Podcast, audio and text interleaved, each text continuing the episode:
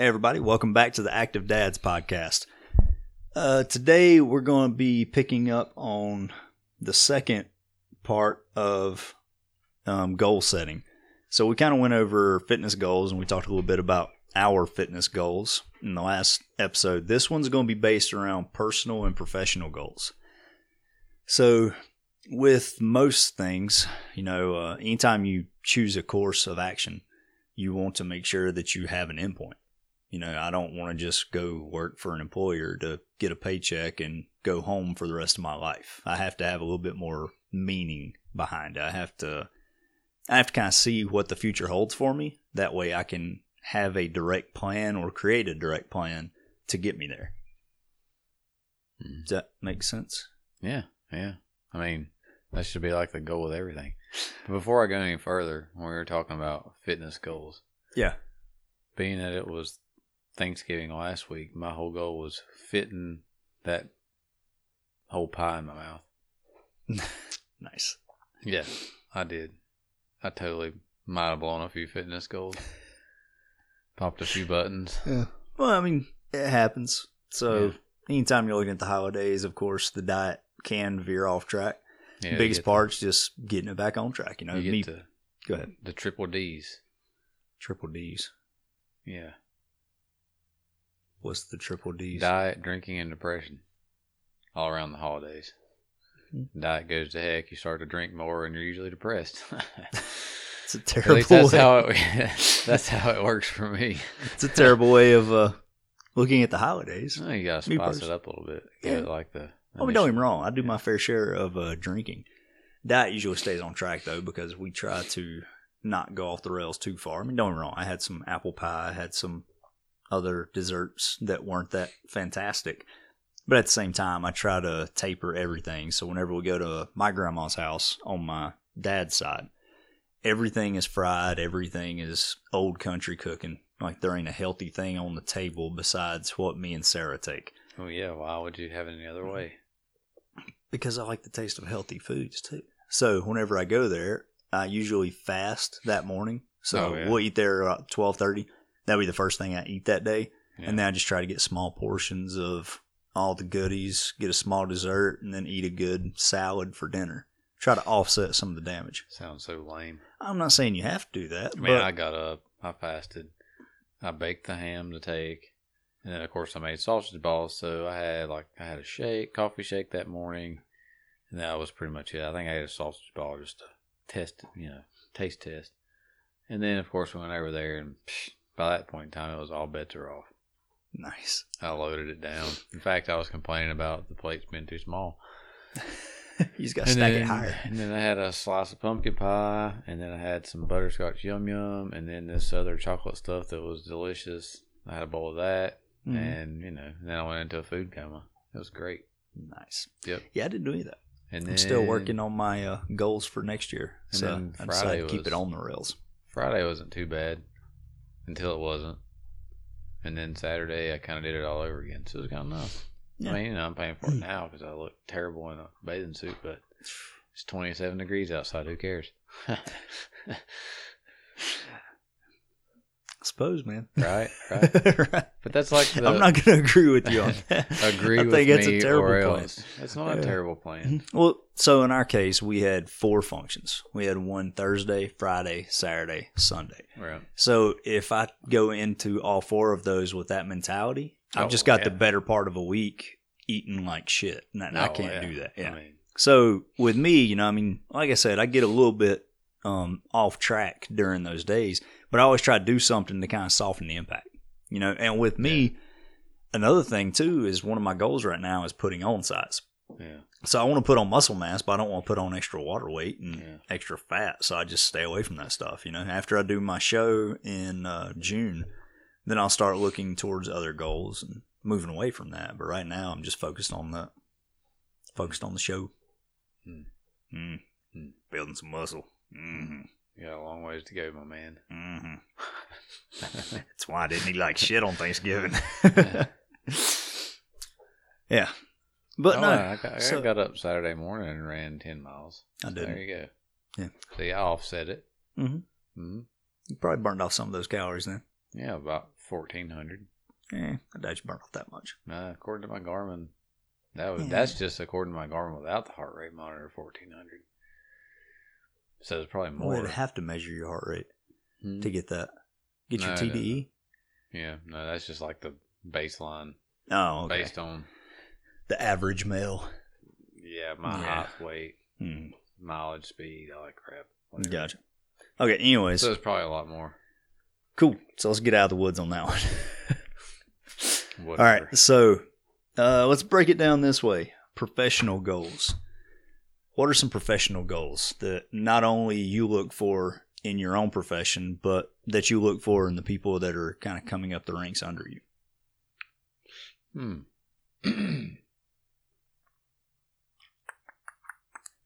Okay, Well, let's mean- break that to I one. mean, what are at, I mean, I look at so so everybody for for me in my career, I like you know we've talked about it before. I kind I started at the bottom and I worked my way through the ranks. Um, so along the way, you you know you, you work on leadership skills, developing leadership skills, developing interpersonal skills. Um, just a lot of growth and a lot of development. Mm. Now, times are a lot different today. You have employees who step into into positions and assume that they already have all those skills. They've already developed all those skills and they're the next person. They're the next it. Hmm. Whether they've you know grown in a position, started at the bottom, worked their way up, um, focused on you know building those skills um, and things like that so that's and that's a question it was a question i had to answer this week um, in fact it was uh, to me what are what is and as a leader what is one of the biggest uh, leadership characteristics or traits or what's the most important to me? Or or do i think that people should have? Um, so you know you can kind of lay all that out you know what comes to your mind you know uh, integrity um, ethics um, uh, courage uh, discipline um, confidence all those things that realistically you know you should wane on you should use you should try to develop you should try to focus on some of those skills and traits and building those but at the point in my career I feel like where I came from and where I'm at now, I should have pretty much have developed those skills. And, you know, it's, it's a little bit of fine tuning here and there. But to me, the one that seems to get overlooked the most, um, I think, and a lot of people, is emotional intelligence. Um, and that's that's simply understanding your emotions, the way you're, the way, what makes you tick, the way you work, um, but also understanding other people, other people's emotions, and figuring out how to use your emotions to solve problems, your emotions to solve issues, um, thinking, brainstorming, and all those things. Um, and realistically, when you start to think about it, all of those other traits, integrity, and and all those things, they're all part of that. They all make up who you are.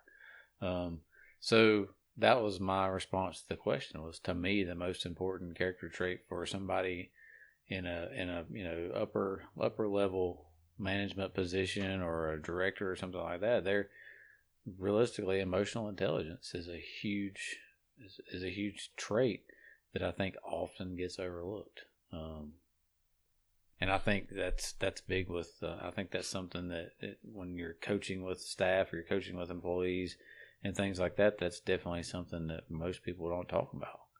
Um, it's kind of a, uh, it's kind of one of those things in the, you know, 10 years ago that it was taboo, you know, keep your emotions out of things, you know, emotion doesn't have any, emotion doesn't have a place in leadership. And it's like, eh, it does. in some situations, I definitely see that's a good thing to keep emotions out of it. But at the same time, having good interpersonal skills is going to go back to teamwork. You know, we talked about a couple episodes ago, and also that's that's one big issue, or that's one big area that I've always had issues in. Being introvert was like I had zero emotional IQ. You Yeah. know, my interpersonal skills, er, interpersonal skills, were very lacking whenever I kind of started working with the public one on one. So for me, that was not only a professional goal, but a personal goal too, Yeah. because it's helped out a lot in my personal relationships to try to build that up, try to work on interpersonal communications. And, And that's that's and that's part of emotional intelligence. Yeah. Um, yeah, it is. And you're right. That's something that doesn't really get talked about, especially in in certain industries. It really doesn't get talked about. You know, like with you, you work with a lot of you know hard laborers. mhm. So when you talk about hard laborers, it's kind of like, look, did you do the grunt work? Yeah. Grunt Yeah. work done. Yeah, and then you go from there. You know, you don't really think about like taking care of the employees to make them want to stay. You know what I mean? A lot of employers have a terrible idea of not only how to treat employees, but how to check in on employees and make sure that they're still happy with their employment. Oh yeah, I mean that's that's something that, and I used to think it was a struggle. It's not for me because Mhm. so many people pointed it out that it was a flaw. Hmm. Like you shouldn't get emotional about your job, and I'm like, but that's my livelihood.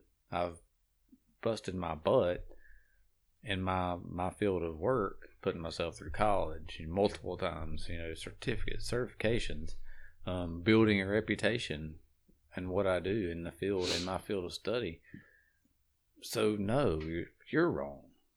It Hmm. you want people to be emotional about their job and not an emotional fruitcake.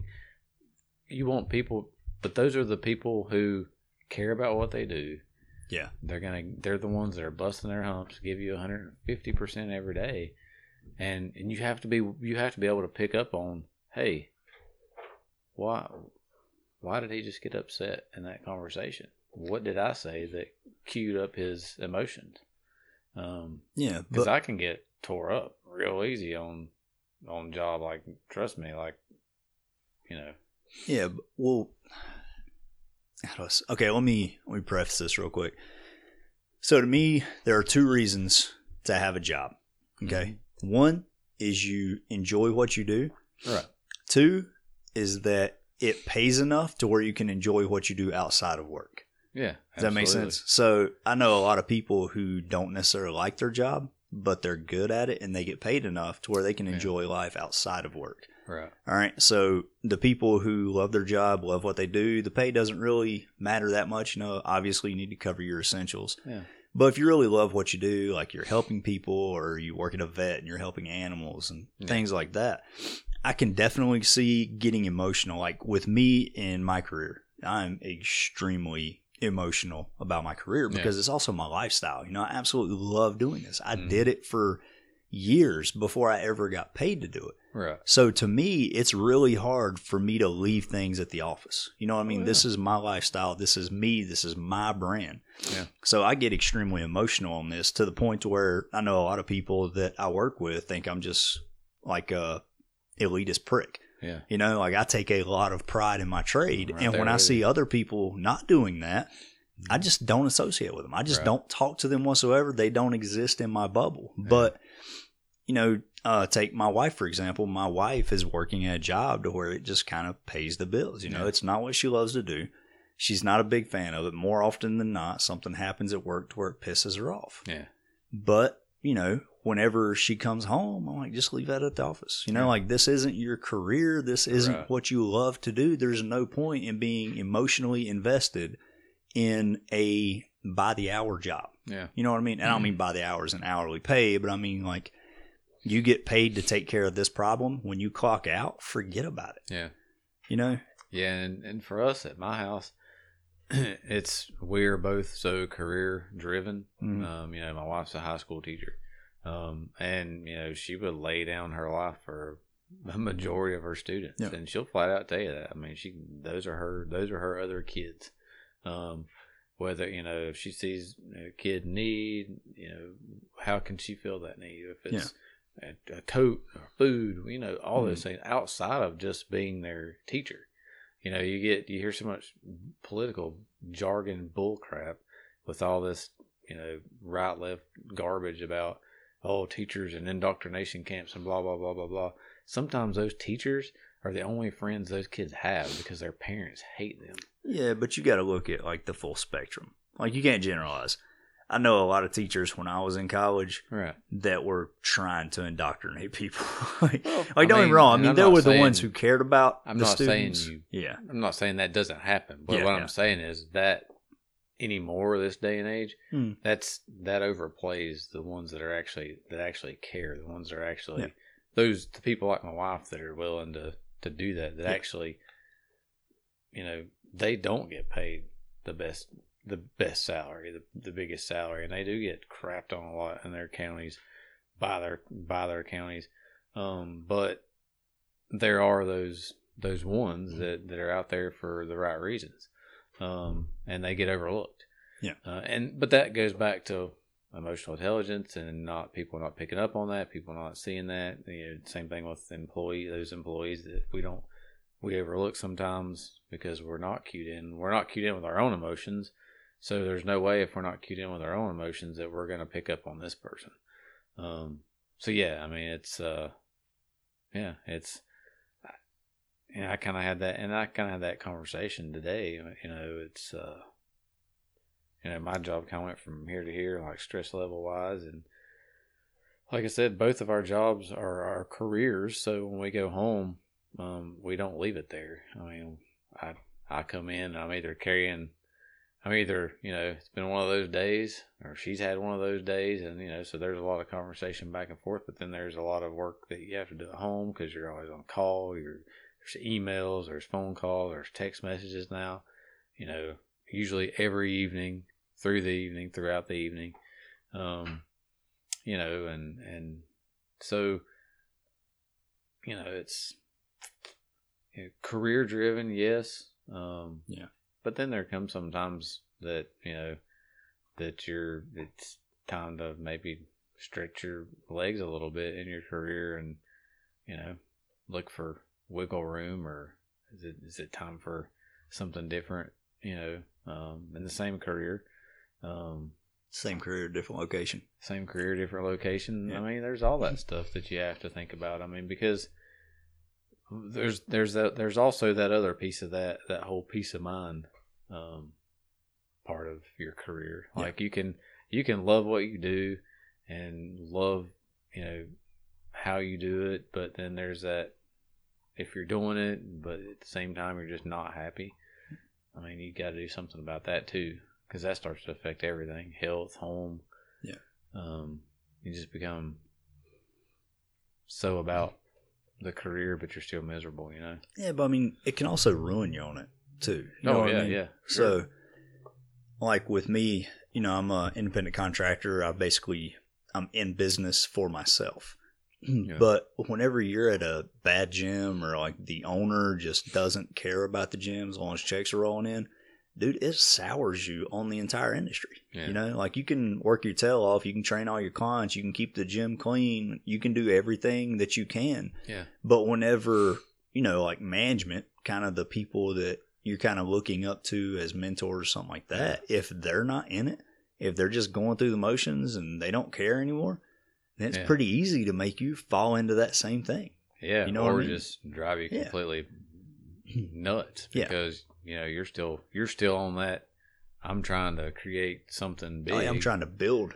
Yeah, I'm looking at big picture, and here's all these things that are standing in my way. I we really got to do something about these. We Yeah. really got to handle these, and it's just like, eh, yeah, Yeah. whatever. yeah, Yeah. yeah, we'll deal with just deal with Oh, it. yeah. But I mean, you got that. it. And I mean, it's not always ownership either. yeah, You know, at some gyms, it's the other trainers you work with. Mhm. You know, if you're working with a bunch of jobbers who, Oh, yeah. you know, just they're doing this for extra money on the side, that'll ruin you too. Yeah. You know, I mean, not only bring your emotional state down and the way that you feel about, you know, the industry as a whole, right. but it'll also, you say it? I'm trying to think of the right words here. It'll also make it feel like they're not as invested Oh, in yeah. the company itself as you are. You know what I mean? Like Yeah. I've I was actually talking to one of my clients last night and um she was she's not a complainer whatsoever. She's an excellent client, always happy, always giddy. Had a terrible day at work and she was like, I just need to vent for a couple minutes. I was like, let it go, you know, like as long as you keep working, we can talk about whatever you want to talk about. Yeah. And she was just talking about how some employees at her office are just the bare minimum what I have to do to get this paycheck, and they're out type people. Yeah. And she said this has been going on for years, and it's absolutely driving me insane. She's still looking at a career change, but she's also looking at an industry change too Right. she said it just it burns my ass up that they would let a bad employee destroy a good employee. Yeah.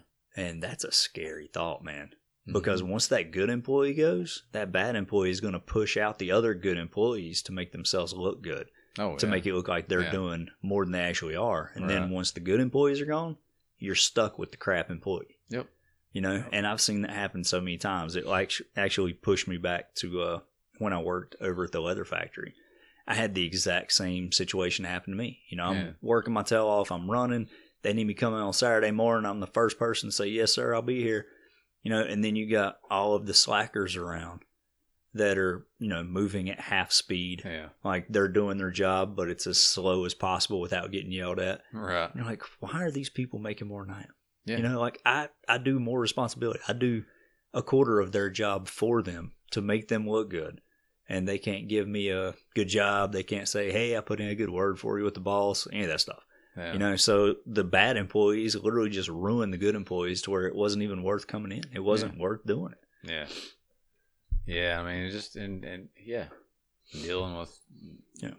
but at the same time, kind of going back to what you were talking about, if leadership had more of an emotional IQ and they were looking at more than just, oh, well, this got done, it must have been this guy, mm-hmm. instead of, oh, this got done. Oh, okay, one of his subordinates knocked that out for him. That's Mhm. cool. You know, like if they were in touch with the employees and they understood the emotional, um, I don't want to say the emotional intelligence, the they kind of understood what was going on at the lower levels.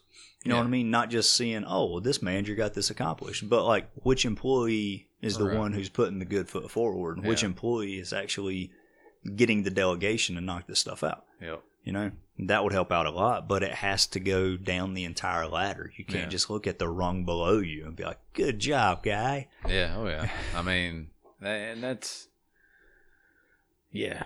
Um. Yeah. Yeah. So, in that big roundabout way, you were telling us what your professional goals are. I was. Mm. Oh, my professional Somewhere goal. like 20 minutes ago or My so. professional goal now is to retire. okay. So so let's go between now and retire. I'm pretty sure that's a professional goal for everybody is to retire. No, I mean that's really just a big goal now. That's Like, a big goal, just cruise control to till retirement. retirement. Yeah. Nice. Yeah. I mean, That's it's, fun. Yeah. So so now you know, I'm seven ish years away from retirement. Yeah. Um, in my career, um, you know, and it's of course it's looking at what I'm going to do beyond that. I mean, I'm not gonna when I retire, I'm not gonna work a full time job. Um, that's a goal. Mhm. Um, I'll probably have to work some. Um, but I'm I mean- kind of trying to set up for you know some consulting work with municipals and things like that for the future, so I can kind of work my own schedule um, and enjoy life. You know, Yeah. fishing on the coast and all that good stuff that we decided we want to do. Um, but you know, between now and then, you know, there comes that time, and and depending on where you're at, you know, if you're a director or a manager or somebody in a leadership position, there there comes that time in your career when you have to kind of decide am I am I where am I as far as I'm going to go in my career uh, as far as the ladder goes? Um, do I am I going to continue to try to move forward to the next step. What is the next step? If I'm going to move forward to the next step. But you know in my career you know there are some next steps um, you know and I have to kind of decide if I want to take those steps um, within you know between the now and the next seven years. but then there's also that more important piece, or at least the important piece to me, is actually you know developing, working to develop my staff, uh, which you know that's that's an ongoing thing for me, and that's that's always a goal is developing the next group of leaders. Um, so you know between now and seven years from now, I want to have identified and put the right people in the right places and make sure they've gotten the training and whatever it is they need so that when I do decide to step out, that the right people take over, um, and they can continue to to grow and and achieve and accomplish. Um, so you know, I guess I kind of look at like the emotional intelligence, and then um, you know, I tend to I tend to have more of a uh, uh, servant leader uh, mentality and uh, and an empowerment. Um, so my goal is, you know, is to serve others. Uh, but you know, I'm always one of those that I would rather put myself last, you know, out of the limelight. But those people, those workers in the limelight, um, and and really just empower them to do what it is we pay them to do. Um, yeah. You know, we spend so much time and job interviewing people and trying to learn about them that it doesn't make any sense to not empower them to do what we hire them to do. But so many times we put all this effort and time into interviewing people, then we get them in here and we try to micromanage them. So I tend to get the right people in the right places and empower them and pour into them my experience. Um, oh Lord, here we go again. Uh-oh. Shut up. and you know, and and help to develop them because there there just there comes a time in your career when you have to decide have I gone as far as I'm going to go, and if so, it's time to focus less on me and more on on them. Um, so you know that's kind of my career goal is to whether I'm here or somewhere else, um, you know, make the best of that, but then also you know help develop and form the the guys that are going to run, they're going to drive the boat yeah. Afterwards. Yeah. For success. So that's an important. that's a pretty important topic. Is kind of training a predecessor. Mm-hmm. You know, bring somebody in, and I know a lot of people don't like to do that until you know the week before retirement because they feel like, oh, well, if nobody can do my job, I've got job security. Yeah, I'm the glue that holding that's holding this yeah. place together. I heard that one my old boss, um, my the guy that, that I was I came to work for him, and then he retired, and then of course I moved into his job. But yeah, um, he was he had a huge ego. Um, that's but not not like the brightest, but a big ego. Yeah, and you know, he made a lot of those comments. You know, I'm the glue holding this place together. When I'm gone, they're gonna da da da da. And we've gone a full 180 from what we were with him. And I mean, yeah. and it's uh, it's plainly noticeable. I mean, you know, you hear it all the time and we took it from, you know, the whole goal was, well, either we'll, we're either going to sink or we're going to succeed. Mm. And you know, I mean, kudos to to my staff and stuff, man. Those guys have rocked it the past eight or nine years or whatever, but just freaking raised the bar so high, you know, and and that was the whole goal, and we succeeded. It, it was a lot of freaking work. It was a lot of ups and downs. You know, we went through some folks. You know, um, good folks leave, bad folks leave. I mean, you know, all that stuff. Yeah. But yeah, I mean, it was one of those things where I'm going to make it completely miserable until the day I retire, and then I'm to go. Here you go. Here's the here's the here's yeah. the uh, well, I mean, here's the plug to the sinking ship. Also, you kind of get in that feast and famine mentality as well. You know, I mean, and in the personal training business and the gym business as a whole, that's 95% of the industry is in that feast or famine. Things are going awesome or things are going terrible. Yeah. They're not worried about the build up. They're not worried about the plateaus. They're only worried we're either doing good or we're doing bad. Yeah. there's no in between. Right. For me personally, you know, obviously I'm close to retirement, but not as close as you are to retirement. I still plan on retiring when I'm 45. Yeah. So I mean, like, I'll be 46. So. Yeah. Yeah. But anyways, whenever I start getting closer to that retirement age um, that I've set for myself, I'm gonna try to find somebody that I can build up. You know, like yeah. whether it's another trainer that I'm working with, or whether it's one of my clients that want to get into personal training or anything. You know, yeah. every time one of the trainers here at the gym ask me questions, like I'm more than happy to tell them everything I know. You know, yeah. I'm writing a book on personal training right now. Oh, yeah. To give away all of my secrets in quotation marks. Yeah. Like, it's not a secret. Don't be an asshole. Know what you're doing. Like. It's pretty easy to be a personal trainer. But that's one of my biggest things is, you know, especially in an industry where you're working for yourself, where you know, it's definitely a cutthroat industry. Mm. Um, when you start moving into online personal training, you got 10 million options. Oh Lord, yeah. So you're trying to a step out of the shadow, but b not be peacocking yeah. to the point to where you're doing softcore porn to get clients. Yeah. Oh, yeah. know? I mean, hey, if that's your thing, more power to you. I was only Enjoy. doing push-ups. Damn. Yeah. if that's your thing, more power to you. That is not my thing. I'm not a big fan of the peacocking. You will rarely see me with my shirt off unless there was a reason for me to have my shirt off. I'm not going to take my shirt off and then talk into the camera for 10 minutes. After I saw that video memory yesterday, I'll probably never have my shirt off again. Nice. That's a good plan. Yeah. Yeah. But, but nah, you always want, I always want everybody I'm working with to be successful. We were doing box jumps, by the way. It wasn't softcore porn or anything like that. I was not talking about that whatsoever, but thank you for interjecting Just to be yourself into completely honest. Yeah. But no, I mean, you, I want my team to do as good as I am or better. Absolutely. You know what I mean? I want to be the weakest link Mhm. because that means I'm in a room to where I can grow. You know, Yeah. people always say, you know, if you're the smartest person in the room, you're in the wrong room. Absolutely. There's a big thing with jujitsu. If you're the toughest guy on the mats, you're on the wrong mats. I you mean- need to seek out more of a challenge to make yourself grow. I surround my whole, and, and people hear me say it over and over again. And even in job interviews, I'm like, I, my goal is to surround myself with people smarter than me. Yeah. Um, and, and it's as you climb, and it's another one that you get kind of that third eye. And really, did he just say that? I mean, when you're in a room with all these you know, big leaders, you know, Oh, yeah, yeah. uh, God. Yeah, I'm the I mean, best I know in my field. And you Yeah. say, uh, the higher you go, the dumber you get. Yeah. And they go, "What?" And I'm like, "Well, when's the last time you were out in the field?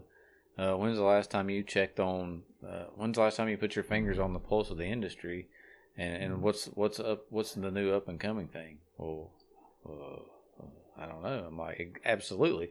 But that guy you hired to do that job knows that. Mhm. So therefore, he's just a little bit smarter than you when it comes to having the pulse on the, the pulse on the a finger on the pulse of the industry. Yeah. And then you go, oh, I'm like, I'm not saying you're, you know, I mean, you might be an idiot, but, um, what I'm saying is, But on this, you definitely are. right? I mean, Yeah. but the whole goal is, you know, while you're you're trying to, so many people don't want to be behind the scenes. Everybody wants to be up front, peacocking. They won't be in that Um, limelight, man. All I eyes on me, Yeah. Tupac style. yeah. I don't. I don't. You know, when it comes to, you know, awards and thank yous and things like that, I'm like, don't thank me. You don't. You know, I will. I'm gonna come, but I want my staff to come get the award. Yeah. And I don't want to be in the picture.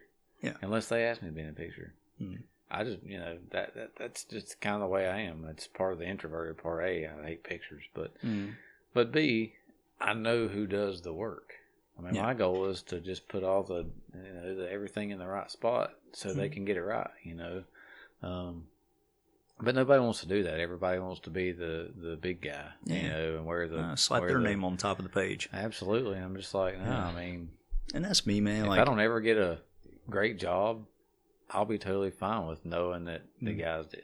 You know, Yeah, Yeah, I learned a long time ago that uh, the whole thank yous and you're doing awesomes and pat on the backs, like you don't pay the bills with that. As long as my check's right, right? you'll have no complaints like, at me. yeah, my we- check comes up short, we're Yeah. gonna have some issues. Yeah, I'm like, that's like the 30, 37th uh, great job and thank you I got, but There wasn't like any zeros behind. 39th conversation about uh, a raise. Yeah.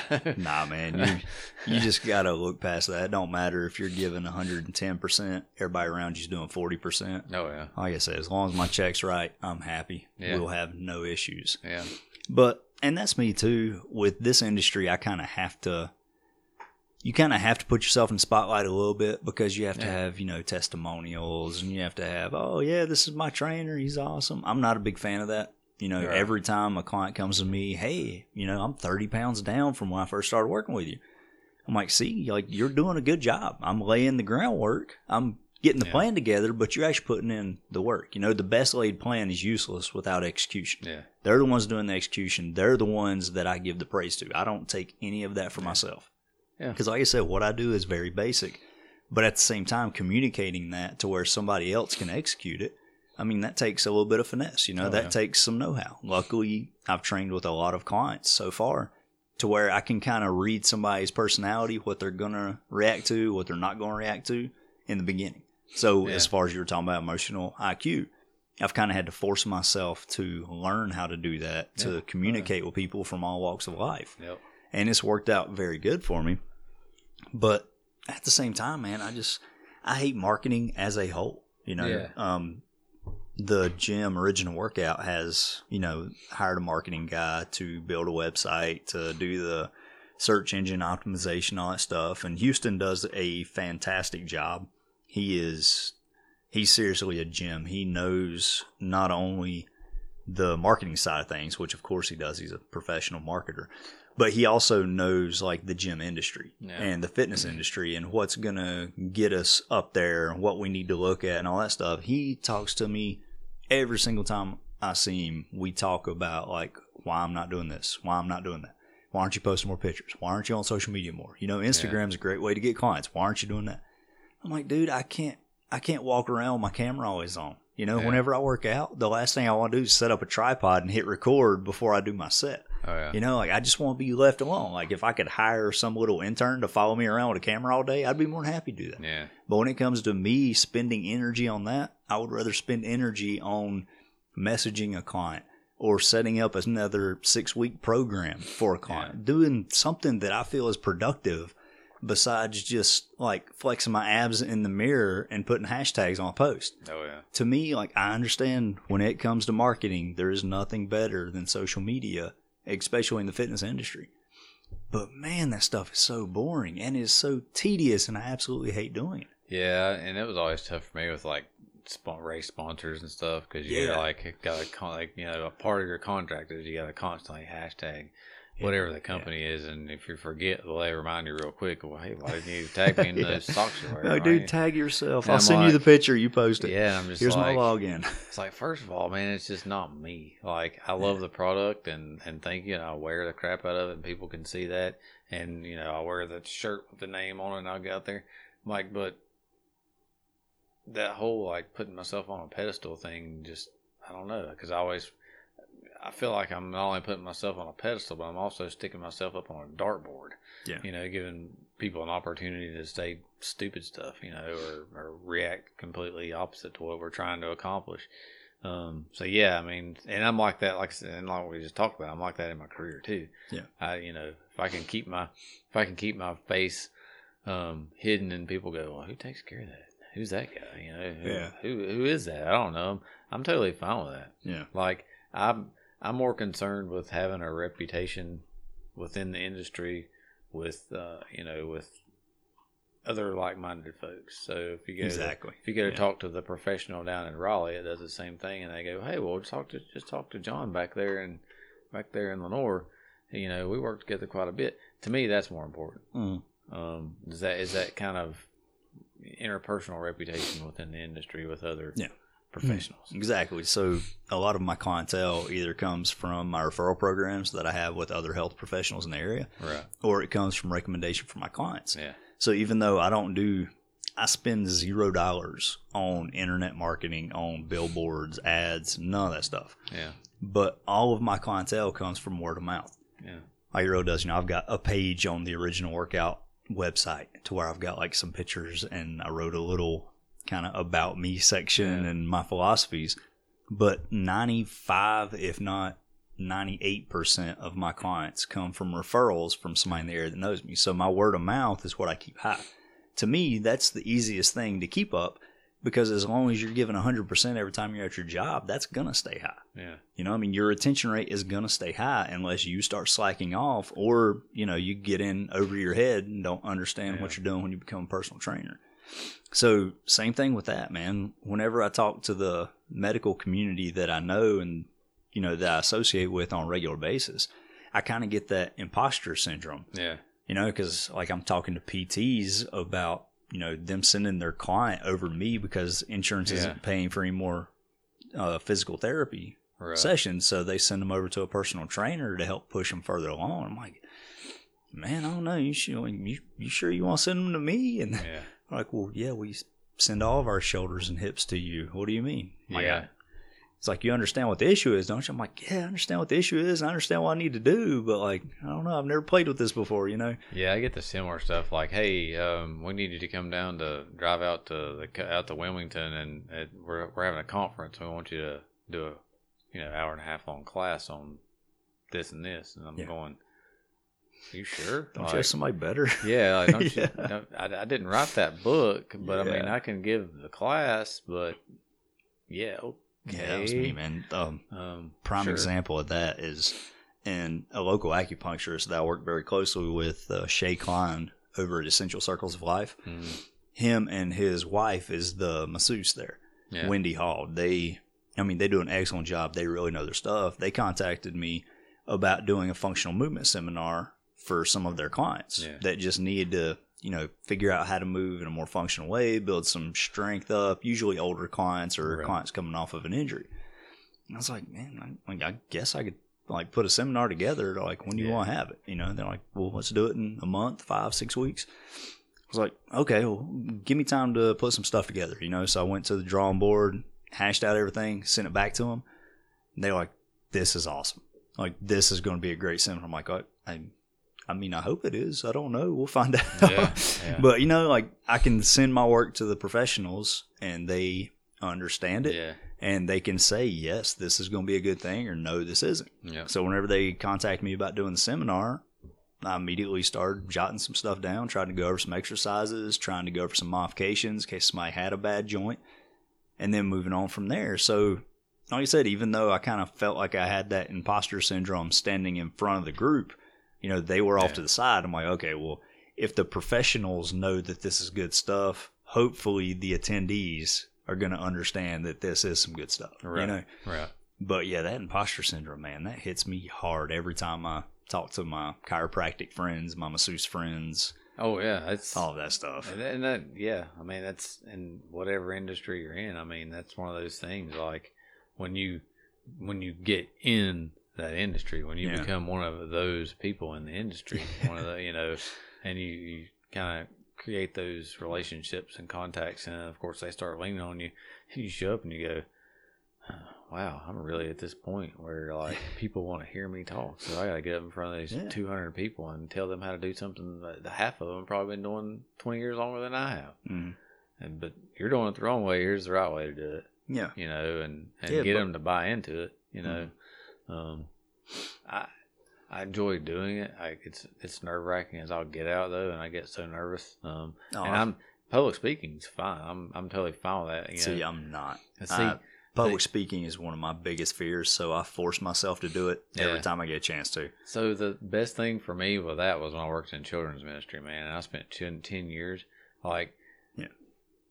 if you can get up in a room loaded with K through fifth graders, and you can keep them keep them Entertained, entertained yeah, for thirty engaged. minutes on stage and engaged, you can talk to anybody. I thought it was total crap until I started doing it, but then, man, you like you started getting the that was awesome. That was you know an Yeah. engagement. And you're like, Mhm. well, shoot, it's not much different than talking to adults.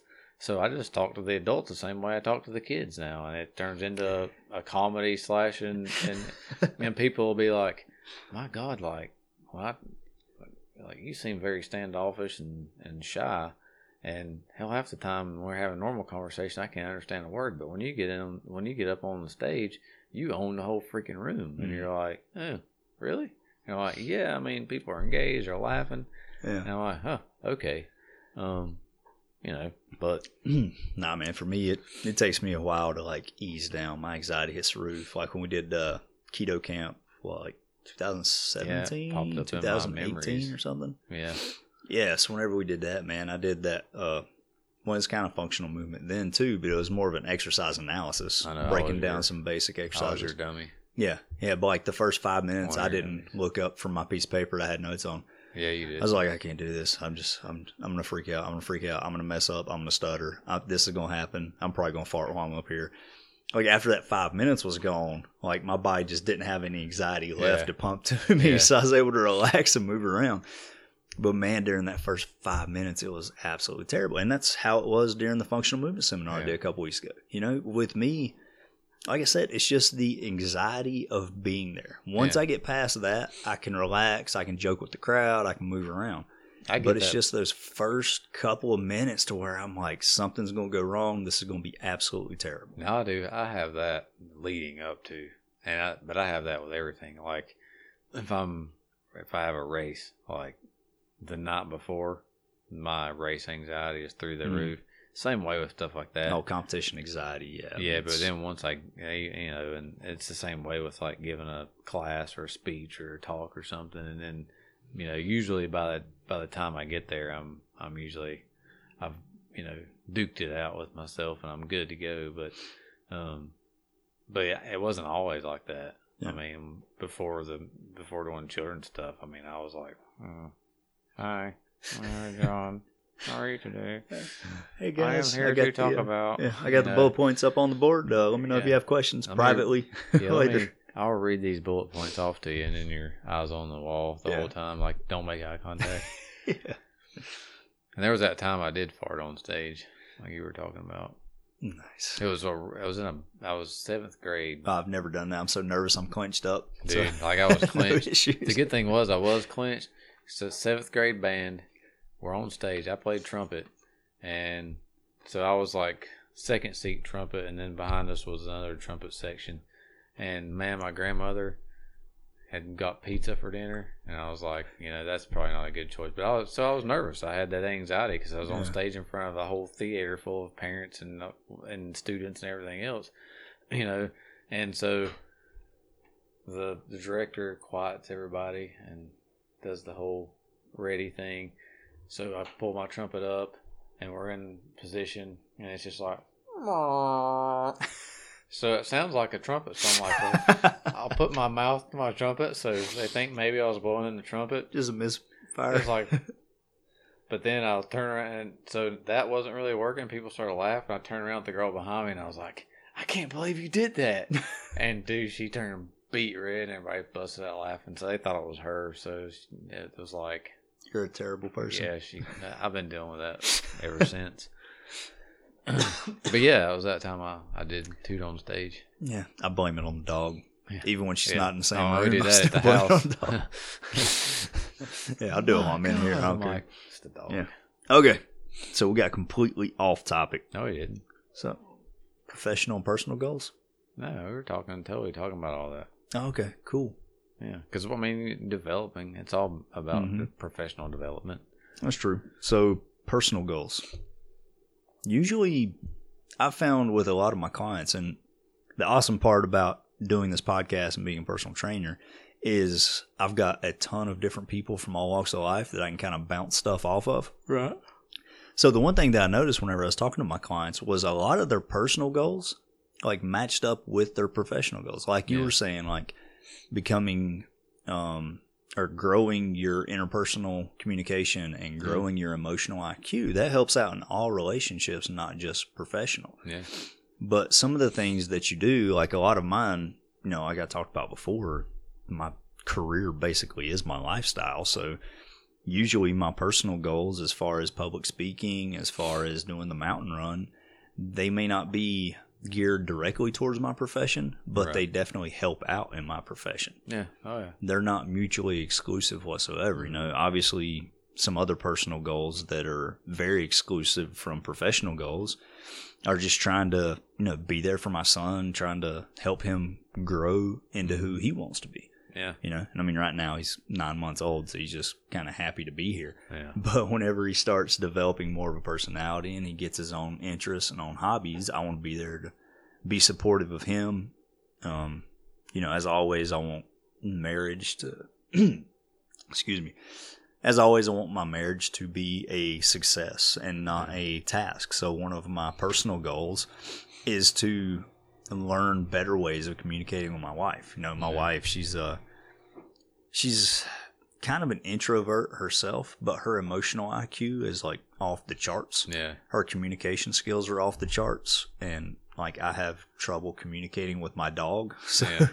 so I'm trying to learn about communication. She's done a great job so far kind of teaching me how to interact with other human beings. But it's basically just to get better at that, you know, and that will help me out professionally. But it's more geared towards my personal life than anything else. Yeah. So yeah, I mean, for me, I mean, we're kind of a different place. You know, my kid's he'll be a teenager this next year, so he's kind of growing in development. He's in a, a, little bit of a different stage. So, you know, I'm looking more towards, uh, you know, obviously we talked about a retirement. Um, what what are the plans post after retirement? Post retirement, yeah. um, and then getting myself set up for those plans post retirement. So you know, there's some licenses and certifications that I'm trying to, you know, that I'm trying to, f- to complete um, within the next year or two years. Um, but they're all they're all beneficial to my job and the field I work in, which I plan to, to con- continue to work in past retirement, just in a different, you know, different capacity. Different capacity, yeah. um, because my what I do at work is, I mean, that's my livelihood. I mean, I've been doing it for uh, 25 years. I mean, and I'm, you know, I'll turn 40 in March, so you know, a long time. So, um, and that's just something I feel very in tune with. You know, my my industry and the and the stuff I get to do. So, anyway, I can work in that field post retirement. Um, but then it's just like you know figuring out where we're going to live. Um, you know, because we're talking like coast half the year, back home the other half the year. Yeah, um, I can't do coast, man. Yeah, I mean we yeah, we've talked it. about moving out to the coast, but then you know the hurricanes roll in. Like, eh, maybe maybe not the coast. Yeah, I mean it's, maybe it's, somewhere that doesn't get the ocean beaten down on it for yeah, a while. It's one of those things. Like we're uh, we've totally become like a. I mean, I'm a mountain boy through and through, born and raised in the mountains, and and but I've also like have this crazy attachment and this love for the ocean, and I, it gives oh. me this kind of this uh I don't know, man, this charge and sense of energy that it's just different. So I could see that, but that's why we vacation at the ocean. Yeah. Like one week at a time, I'm good with the water. Yeah, see, I'm just like I'm like I get I got cry when I have to leave. I mean, I'll don't get me wrong. I After seven days, I'm ready to come back. Oh yeah, uh, I, I didn't used to. I used to say that. Yeah, absolutely. I'm like I'm ready to get back, but now, man, it's just like I don't know if it's the older I get. You know, just mm-hmm. that there's just something about it. I don't know. I got you. But that's probably where our kid. I mean, our kid's probably gonna go to a coastal school. So our thoughts are, we live closer to them. Mm-hmm. You know, not right on top of them, but in the same yeah, general area. Yeah, where you know he can still come have somewhere to go and people nearby.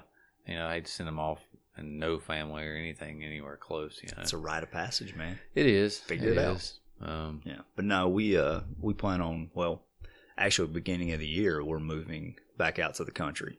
Yeah. Too. So we're just getting tired of being in the city. They're overdeveloping our current neighborhood. We're going to go from being in the back of the neighborhood with the woods to yeah. basically being in the middle of the neighborhood with houses on all four corners. Really? Yeah. yeah, screw that. Yeah, they're overdeveloping our neighborhood. So I talked to my wife, and she's always grown up in like a thick neighborhood. She's never like lived out in the woods yeah. like I had. And I told her, you know, the place that we hunt at in Vale, the woman's getting it cleared off and selling the lot. Like, what do you think about moving out there, starting a little farm, having our own little hobby farm out there? Yeah. Middle of the woods, like no city, you know, half an hour drive to anything that resembles a city. Yeah. It's just like, yeah, it's like, let's do it that was always the plan whenever we retired was to move out to the farm in Casar. Yeah. So if we can go ahead and get a farm started in Vale, I'm more than happy with that. I used to hang out in Casar. Oh man, my grandma still lives out there. Hang out so. at the mall. You know what the mall is? The post office and the convenience store. Yes, that's the only thing there. That's the mall. They actually have a fire department. Well, we called the mall the convenience store. Oh, the convenience yeah, store. I used to. Yeah, get that Hunt's Brother slice pizza. That's right. I didn't have uh, Hunt's Brother when I was out there. No, I had a, anything. Then. I dated a girl out there. Yeah. Did you go not. to Tractor Pull at Belwood? Yep. Yep. You might still go there every year. You might know the girl that I dated that was out there. Probably. I'm gonna bring her name up. Seeing as how the like, there's like 300 people that live in Casar. Yeah, yeah. It's like I think it was yeah. like 79 when I was hanging out out there. Three of them were cows. Yeah. yep. Um, Yeah, But but yeah. nah. So we're gonna do that. That's the personal goal. Is get away from the city. I tried it for four years, couldn't take it. So we're headed back out to the would- woods. my goal would be to keep our mountain, our current mountain house, and then something small at the coast. Um, Yeah. Now, coastal wise, we're looking at country coast, not um, city coast. It's not Um, like Hilton Head. No, no, no. We, we're looking at like Swansboro, which I, I love Swansboro. I don't think I've It's, ever been uh, there. if you ever get a chance to go, go. Maybe we can take you with us one of these days. I'll go. Um, maybe in next year or something. Um, but Swansboro is great. We we kind of stumbled upon it on our our annual uh, Emerald. We started going to Emerald Isle, and we kind of fell in love with that area. And then Swansboro, we you know we started we started going to a restaurant there, and got to be real good friends with the family that owns the restaurant. And so then we fell in love with Swansboro, and it's I mean so it's like fifteen minutes from the beach, Hmm. but you know it's a tobacco town. Um, so it, it's like driving to the you know it's like driving to Ashe County or West Jefferson. I mean, it's just a little country hick town. Yeah. Um, you know, right off the interco- intercoastal. So it's like, eh, okay, I'm in the country. Now I'm at the beach. I'm in the country. Now I'm at the beach. And it just has that small town country vibe that we like. And it's like, so we could move there. Um, there's all kinds of hunting land there. Yeah. Um, Yeah, my uh, buddy Billy, he's got a and- he's got a place down in Holden, and it's Yeah. very similar. 'Cause, you know, Holden Beach is basically like a little tiny island Yeah, oh, yeah. with some beachfront. yeah. But most of the houses are like you know back off in the country. He's got a um, public game lands, Yeah. like half a mile from his house. See, that's the So way. it sounds very similar to that. Yeah. It's very. I mean, you got intercoastal on one side, the White Oak Lake on the other side, and you know all kinds of tributaries and and river streams to fish and all those things. So I mean, you know, you got the best of both worlds: saltwater, freshwater mixture. Yeah. Um, to you know get out and fish and and then you can shoot 30 minutes up and hit Beaufort and get in the water in Beaufort and head out to you know uh, lighthouse there or you can shoot you know toward can drive an hour hit Wilmington and all that so Sounds awesome. Besides the hurricanes. yeah you just gotta just just bend over and grab your ankles Yeah, I was about to say. Make sure you have a nice blockhouse yeah oh yeah Yeah. that's above water. yeah So- yeah I mean by the seven years I'm saying I guess the ocean levels will be pretty high then after all after the more of the icebergs continue to melt oh my goodness, climate change's a myth, man. It is not a myth. it totally changes every day. Yeah, It was That's cold. It was colder You're yesterday. confusing temperature and climate, from my understanding. That is totally Oh, not. I just read it on Facebook. gonna say it's all part of the same same thing. it's it, temperature is controlled by climate. I wish I had my kid here because he would like just land blast somebody without. Let me have him on. explain to you how Yeah. this works. Because you don't know how many times so and so has been into a conversation and he looks at me and goes, That is ri- the most ridiculous thing I've ever heard. That's not how it works at all. And you're like, Oh, God, here we go. And he goes into this, Well, this is how a front works. Yeah. But yeah, Gotcha. he'll be a meteorologist one day, hmm. making good That'd good cool. money being wrong about the weather. Well, I mean, you ain't got to be right to get paid, you know. That's absolutely. Best He's job gonna- in the planet. He's gonna be the one that though it's gonna be like me, where he's like fixated on being right, or he's not happy about it. You Yeah. know, Gotcha. All right. So, to recap, professional, personal goals. Find goals for yourself. You know, depending on what your industry is, find something that fits. You know, find long term goals, whether it's retirement or whatever. Midterm goals. You know, maybe you want to run your own show. Maybe you want to work for yourself. Short term goals. Maybe you want to learn how to communicate with the employees that you work with, or maybe you want to learn new facets of the injury that in, injury industry that you're in. Like myself, you know, I'm trying to learn more about the marketing side of things. I may hate it, but I'm still trying to learn more about it to where Yeah. I can be more successful oh, yeah. at it as a whole. learn per- more about yourself. Yeah, exactly. Same thing on personal goals. Sometimes it's just self discovery. Go on Try. a walkabout, do some meditation. In fact, check out Myers Briggs. If you've never done Myers Briggs, you should. I think everybody should do that. I don't know what that is. Then you should do it. Cool. You gonna If give you- us a brief synopsis? Uh, no. Just go. Oh, is that the personality test? Absolutely. Oh, okay. Yeah, I have done that. yeah. Yeah.